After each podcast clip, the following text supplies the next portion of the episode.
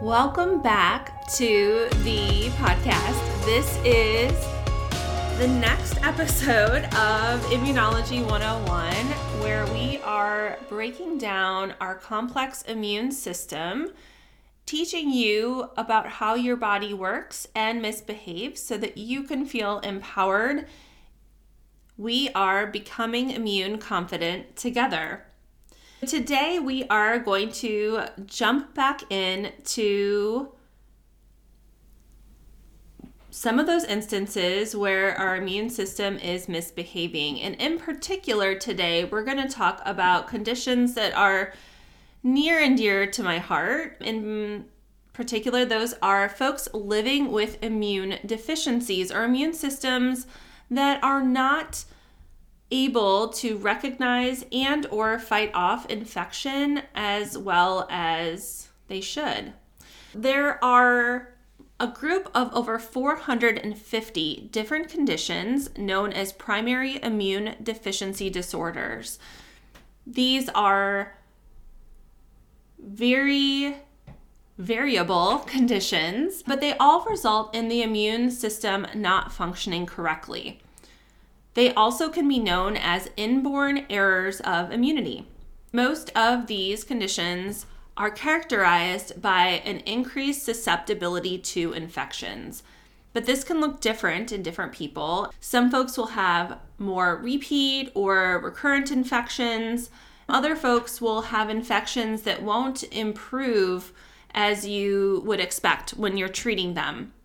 Other times, people will have more severe infections or they may be infected with bugs that are really rare and normally wouldn't cause infection in humans. So, why is it that this group of 450 different conditions are grouped together? In large part, it's because on their own, they are extremely rare. But when we group them together and we think of them together, because they do have a lot of similarities, we realize that they are actually quite common and affect upwards of one in every 1,200 people. What else happens when folks have primary immune deficiency disorders? These folks typically experience, like I said, increased number or severity or types of infections, but they also very often will experience inappropriate inflammation or autoimmune conditions along with their immune deficiency. This is the really obnoxious thing about the immune system. When it misbehaves, it tends to do so in multiple ways. Many of these immune system disorders we know have a genetic predisposition. In some of these primary immune deficiency disorders, there's very apparent familial connection. A couple of those where this is very much the case is X linked agammaglobulinemia and another condition called chronic granulomatous disease or CGD. Both of these particular conditions tend to occur in boys because the genes that are specifically responsible for them occurring fall on the X chromosome, the female sex chromosome. So boys only have one copy of this chromosome. So there is really a one in two chance that they would then have this condition if their mother had a gene that coded for it. And in other primary immune deficiency diseases, there's a genetic predisposition, there's something in the code, and then over the course of our lives, we're exposed to certain things that will turn on and turn off our genes. These are our epigenetic changes that we've talked so much about. It's some of these life experiences are things that we encounter that then may result in a primary immune deficiency presenting a little bit later in life and then being diagnosed thereafter. The real problem with primary immune deficiencies, because they're rare, because they're typically invisible, is there are significant delays in diagnosis. It's really common, ranging anywhere from 9 to 15 years for a patient to be recognized as immune deficient. And immune deficiencies can occur in people of all ages, all races, all genders. It's really important to consider this on our list of possible diagnoses for anyone who is experiencing an increased number and or severity of infections. One of the real problems I see where this comes up is so often if we have a bad sinus infection or an ear infection, a lot of times our care is disjointed. We end up at the minute clinic or the urgent care because that's what's open when and has an opening to see us when we have these infections. But if you are going to the urgent care every month, every couple months, needing antibiotics that are really considerably helping you in treating your sinus infection, your ear infection, your primary care doctor or one point person isn't necessarily aware of all of these infections and won't know over the course of time that this is abnormal and this should be evaluated for. And reasons for those recurrent infections should be should be considered. What are some of these primary immune deficiencies and, and how does this all relate to what we've been talking about over the last several weeks? As an immune system physician, I am commonly asked to evaluate patients for a weakened or a deficient immune system. I want to share a little bit of light into how I think about that and how that evaluation occurs and also how that plays into sometimes us thinking about the role of malignancy or cancers. That will segue into our discussion about the immune system and its role in cancer detection. So, when we think about our immune system and our defense mechanisms, there are all different types of cells, all different types of proteins, and structures that have particular purpose and protect us from certain types of infections or bugs. The first thing I'm going to do when I talk with a patient who has a suspected immune system problem is ask them what types of infections they've experienced. What is their infection history? Going back to when they were a child, were they that kid that was getting sick frequently, needed antibiotics often? Did they have ear tubes placed? Did they need multiple sets of ear tubes? Were they hospitalized? Were they born premature? Did they have any problems with their lungs? All of these are really helpful questions and answers for me to take into account as I'm thinking about this person's immune system health. How have things been in the last several years?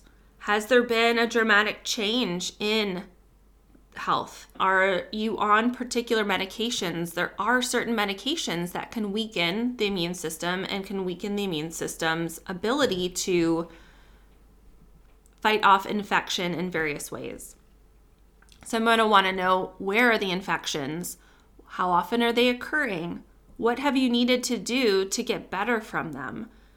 And have you had any lasting problems related to those infections? Is there any family history of immune system not functioning correctly? That also can be really helpful as I'm thinking through all the possibilities of what might be going on. I'm also taking into account the patient's age, the patient's gender, background, because those are certain characteristics that may increase or decrease the likelihood of particular types of primary immune deficiency disorders. Based on that information I get, Say the person is suffering from more bacterial infections, and those bacterial infections are sinus infections, ear infections, a couple pneumonias. That really helps me then narrow in what I'm thinking about may be going wrong or not working correctly. If a patient says, Hey, I tend to get recurrent yeast infections, and when I got this plantar wart, it wasn't just one wart, it was a ton of warts. That's going to bring my brain in a different direction. Once I have that information, then I'm going to start thinking about okay, what do I need to look for on my examination of the patient? What do I need to have my eyes and ears open for? Are there any variations in their in your teeth, in your nails, especially your cuticles? Is there any change in the appearance of the fingertips? How do the lungs sound? Does it sound like there are maybe signs or symptom or signs that there's been lung damage from prior pneumonias? Are there any scars or similar findings? Are there any particular birthmarks or other skin findings that may be associated with particular immune system disorders? There's a tendency for immune system disorders to go along with other problems with our connective tissues as well. So that is why we're keeping an ear and an eye out for changes in kind of bone structure, teeth, hair, skin, all of those sorts of things.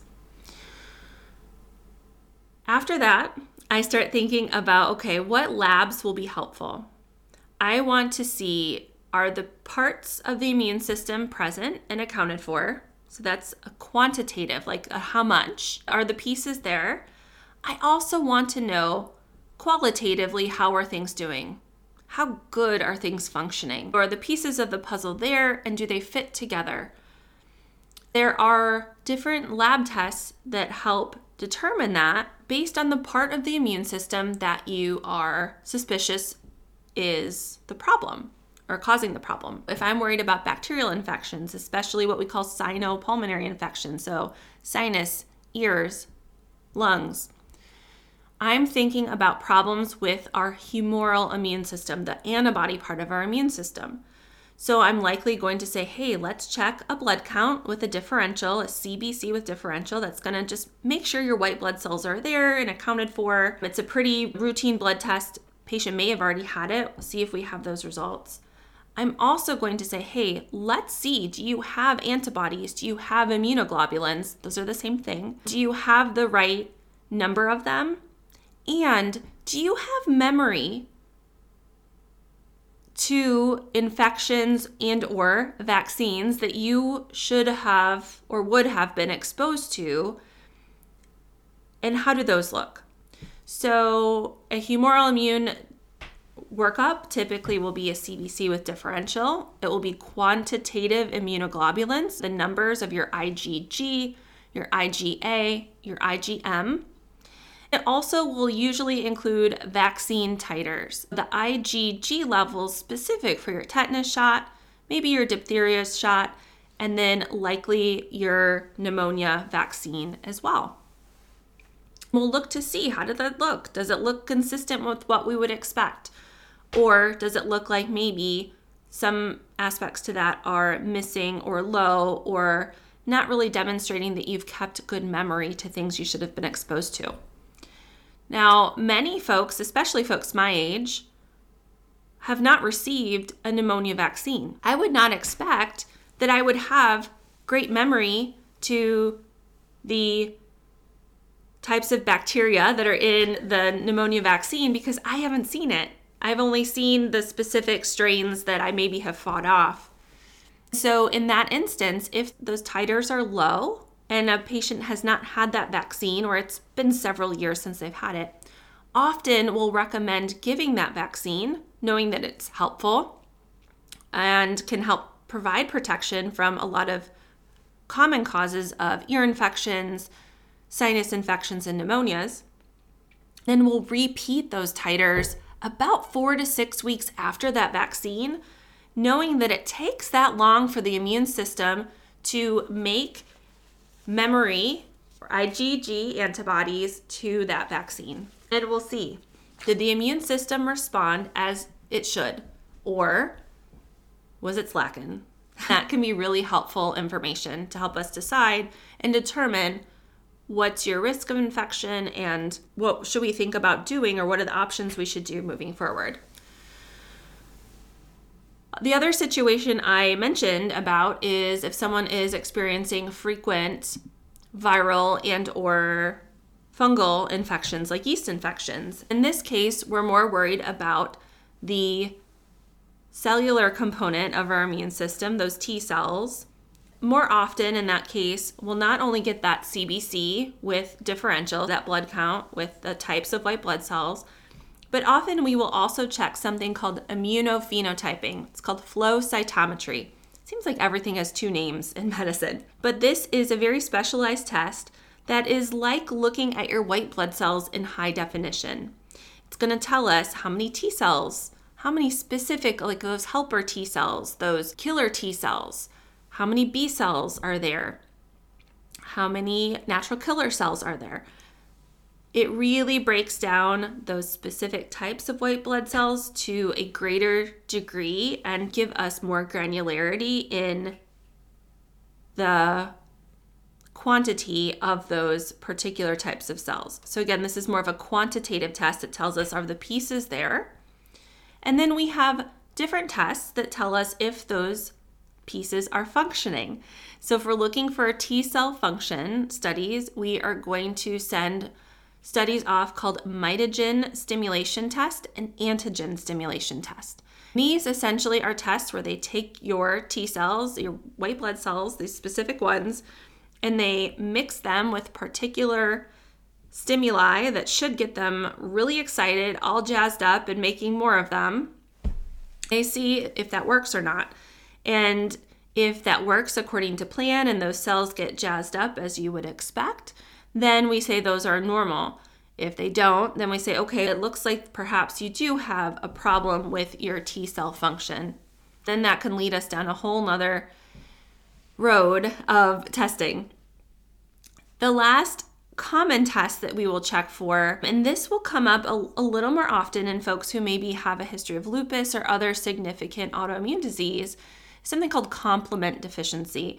So, complement again is one of the sets of proteins. It works in a cascade like function that is very elegant but complicated and essentially pokes holes in bacterial cell walls in order to kill them. If you're missing one of the components of this complement cascade, the cascade can't progress, it can't poke that hole. So we typically are able to check if you have the pieces and if they're functioning all in one particular test called the CH50. And this is concerning if that level would be low. So, we've walked through what a typical immunodeficiency workup may consist of. Whatever we discover and decide is the diagnosis will guide our treatment. In many instances, we'll be left having conversations with patients discussing risks versus benefits, thinking through what all those potential options are. Those are really going to be personalized based on the cause of the primary immune deficiency disorder and how severe that is, what are the treatments available, and what is most consistent or most in line with what that patient and family. Some more common treatment options include putting people on antibiotics in a preventative way called prophylaxis. Another strategy that is helpful for, in particular, if IgG levels are low, are immunoglobulin infusions. These are sometimes called IVIG or subcutaneous IgG infusions. Then there are a little bit more rare treatment options for very specific immune deficiencies, which include things like interferon injections. Last but not least, there are, even in more severe and complicated situations, we have the ability for some folks to undergo a transplant of thymus, which is one of the immune system organs, a bone marrow transplant. There also are types of gene therapies that are also now used for particular immune deficiency disorders. One of the frustrating aspects of primary immune deficiencies are that with that deficiency, the immune system many times does not do as good of a job not only recognizing infections, but also potential cancers. So that's a nice segue into discussing the immune system's role in cancer. Cancer is uncontrolled or unchecked growth and multiplication of our own cells that shouldn't be occurring. It's unchecked tissue growth. And that can occur in all types of our cells. And based on where those cells come from or what types of cells those are, that's where the name of the cancer is derived from. The immune system is able to and should be able to, generally speaking, identify when our own cells go rogue, in part because when these changes occur in a cell and the cell goes rogue, they start producing typically certain proteins or other receptors, other substances that are not normal. So, in a perfect world, the immune system recognizes that something is not right, that this is not a normal self, and then works to identify and attack those rogue cells. Unfortunately, what happens in many instances is that cancers or tumors will evolve strategies to evade the immune system's response. There are certain things that will be looked for when someone undergoes a biopsy for particular cancer diagnosis and workup. A biopsy is when we use kind of either a needle or surgical technique to get a piece of the cancer tissue or the tissue that we suspect is cancerous and to look at it under the microscope. Also, many times now run very specialized immune system based testing, staining type techniques to see what is going on in that tissue, to see is there blood vessel growth, what types of markers are present, and what types of immune system responses are occurring or are not occurring. For instance, in certain tumors, if you see lymphocytes, those T and B cells, around some tumors, and see enlargement in lymph nodes or those factories where the speed dating is going on, that may indicate a better prognosis. The, the immune system is recognizing that cancer and is doing something about it. This has in part also really spurred on some phenomenal and exciting work in how we treat cancer. So often in years past, cancer was really treated in two main ways. One was to cut it out, and the other was to either cut it out or burn it out, surgery, radiation, or to use chemotherapy, which are strong medications that are aimed at tissues that are growing fast and work to prevent those cells from growing and or kill them. Now though, we're looking at ways to stimulate our immune system in many cases, stimulate or turn our immune system back on so that our immune system can also help fight off the cancer. This is where a lot of really great advances have come in the last several years. In particular, you will come across treatments known as PD1 inhibitors or CTLA4 inhibitors. Essentially, this is blocking an inhibitory response, so it's blocking a blocker, and it's turning on the immune system again. In particular, it's turning on T cells. Another common strategy that is used both in the treatment of cancer but also sometimes autoimmune disease is passive immunotherapy with monoclonal antibodies. Monoclonal antibodies are proteins that are created outside of us specific and directed to particular receptors that are on certain cell types of interest. The one that I'm thinking of that is a great example is CD20, a marker that is found on B cells. So there are anti CD20 medications, Rituxan is a very common one, that are used to treat B cell tumors and B cell disorders. B cells are typically the factories for our antibodies. If we deplete CD20 cells by sending out antibodies that are specific for them, that then decreases the production of antibodies that may be causing our autoimmune disease. And or if you have a B cell cancer, that will take out those cancerous cells as well. Now, of course, these medications are not without their downsides.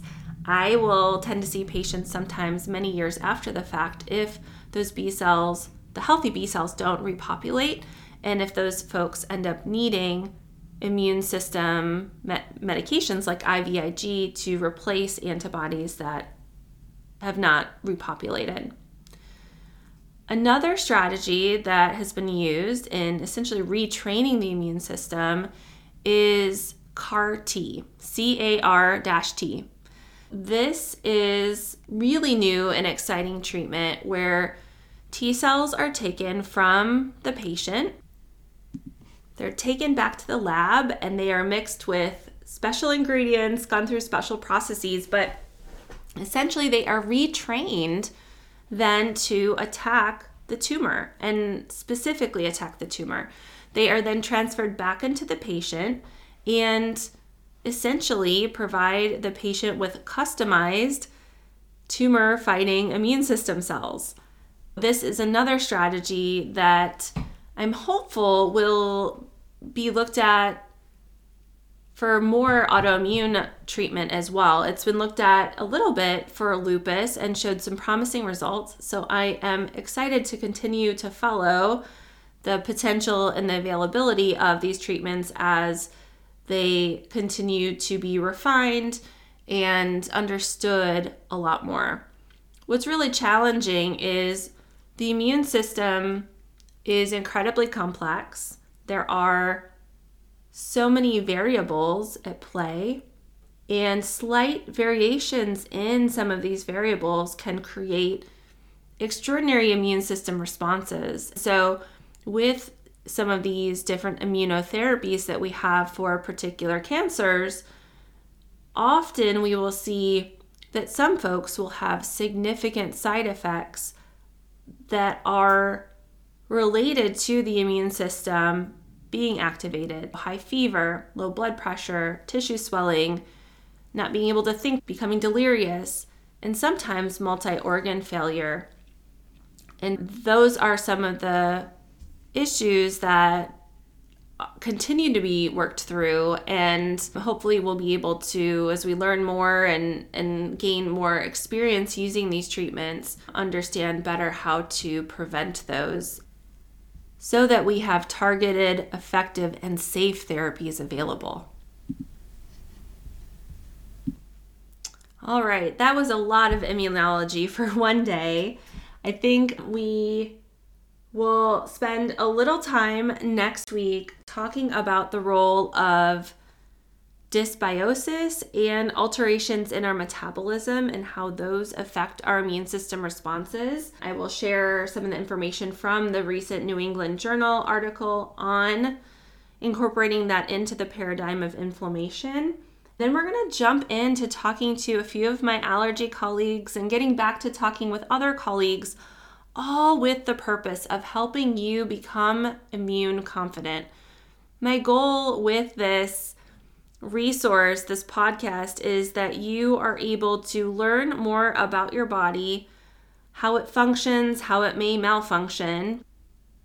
I want you to be able to navigate our healthcare and wellness industries with confidence and with greater ease because it can be incredibly overwhelming, even for an immunologist. I hope you enjoyed this new episode, and if you did, please consider leaving us a review over on Apple Podcasts and share this episode with others who may be interested in all things allergy, autoimmunity, anti inflammatory living, and really becoming immune confident.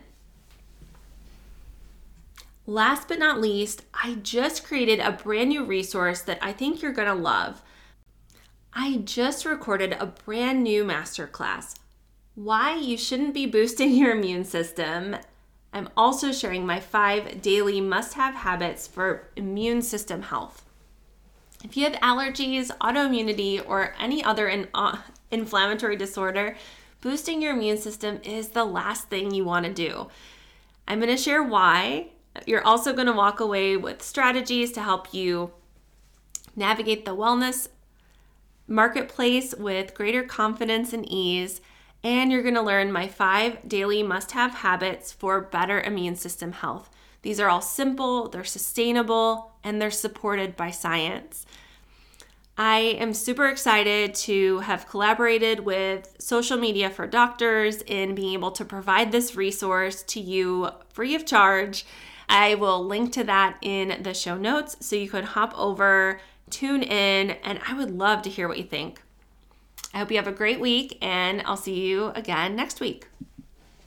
If you like what you're hearing so far and you think others would benefit from hearing it too, it would be amazing if you would take a few minutes to rate and review the Crunchy Allergist podcast.